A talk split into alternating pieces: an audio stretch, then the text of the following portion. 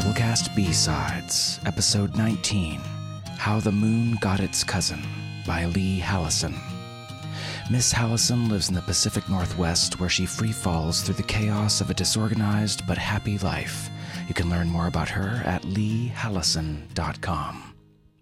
So gather round, best beloved, for the end of days draws nigh. Without further ado, we bring you How the Moon Got Its Cousin by Lee Hallison.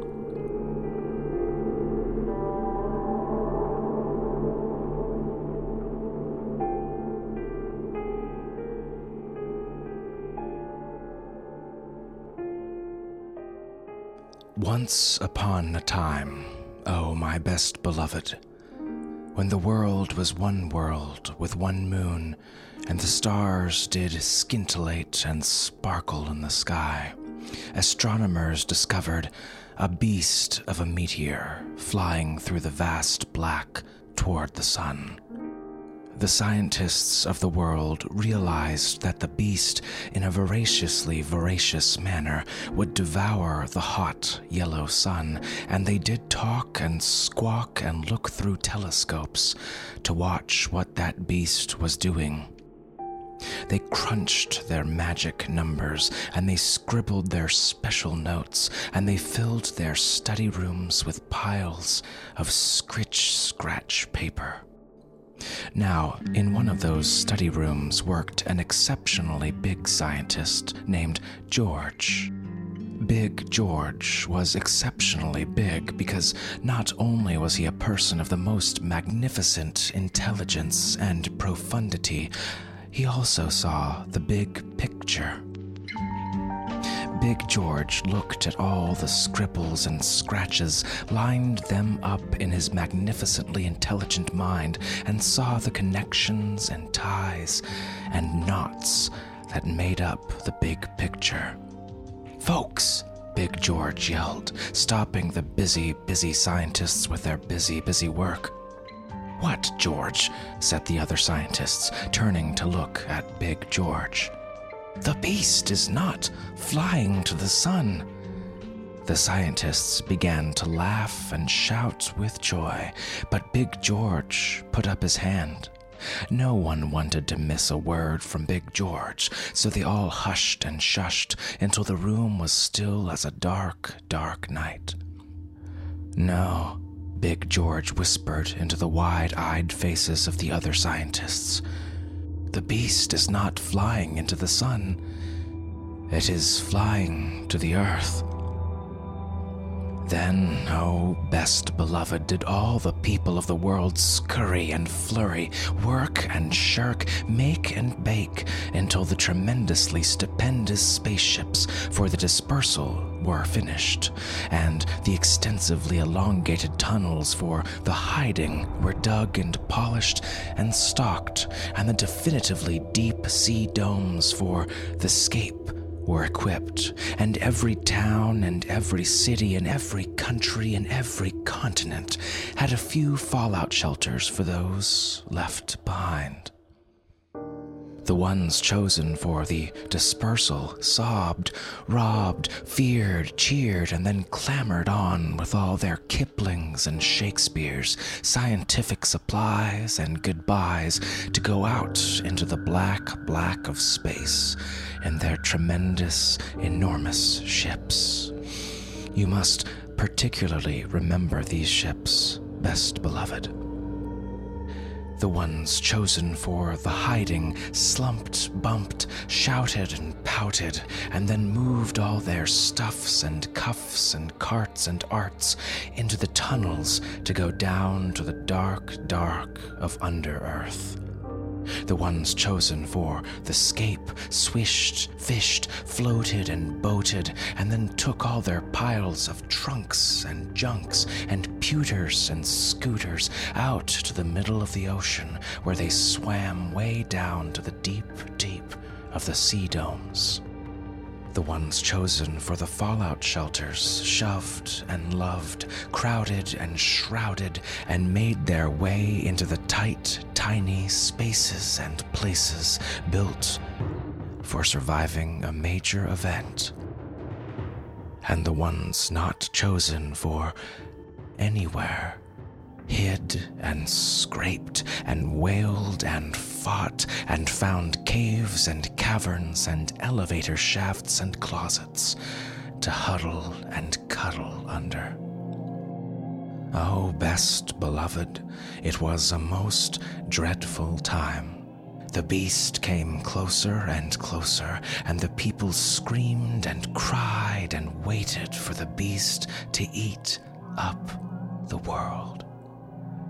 The huge ships, which you must not forget, flying out into the immense dark, went right past that beast, and they shook and shivered at its size, frightfully larger than the tremendous ships. They looked out their back windows and watched that beast take a most enormous bite out of the earth. Such an enormous bite that the whole earth jumbled and bumbled and burned and turned, and bits and parts of its skin flew right up into the sky.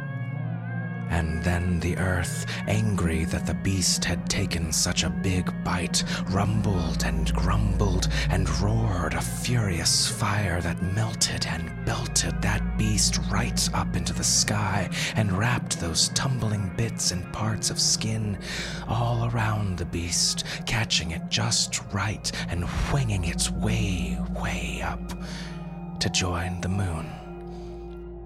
Here's a little cousin for you, Moon. The earth did call. And that is how the first moon got a second moon to follow it willy nilly around the earth, who then turned to pay attention to her burning skin. Her skin all around had bubbled and burned and turned and tore until the whole around the earth was on fire.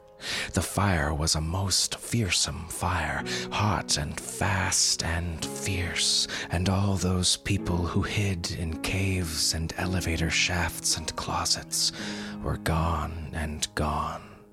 And all those people in fallout shelters were gone and gone, as were the people hiding under the earth. The sea boiled and burbled, and the domes cracked, and all the people scaping under the sea were gone and gone. The people dispersing out to the immense and terrible black watched the earth burn Big George, being a man of most magnificent intelligence and profundity, had of course understood the big picture and chosen to go on one of the big ships. Had you forgotten the ships? He sat and watched and cried with the others as the earth burned and all the animals and people disappeared. The ships flew out on the predetermined orbit George had plotted with his immense mind, all the way out into the vastness and back again to land on the terminator line of First Moon, smack down in the doldrums where the winds don't whistle and the light is gray. And the people sweated, fretted, hammered, and yammered, and then dug great shelters in and on top of the lava caves.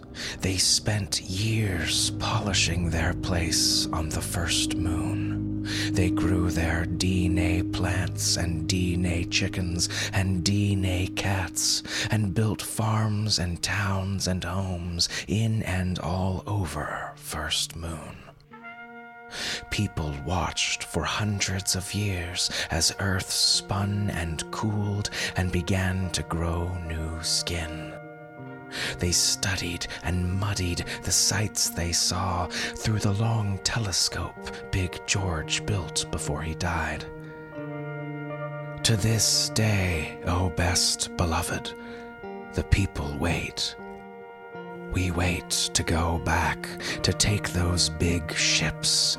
Now you know why you were not to forget the ships, and go home again, to see First Moon and its wee cousin in the sparkling night sky.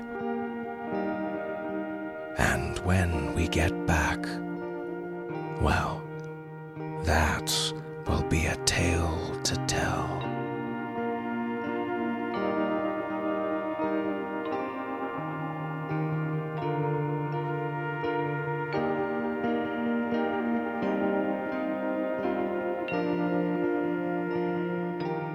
This story was brought to you by Drabblecast Productions under a Creative Commons Attribution Non-Commercial No Derivatives License, which means don't change or sell it, but feel free to share it all you like. Special thanks to our episode artist, Brian Walker. Find out more about Brian at braintwist.net. And for more great free fiction week to week, check out the Drabblecast at drabblecast.org.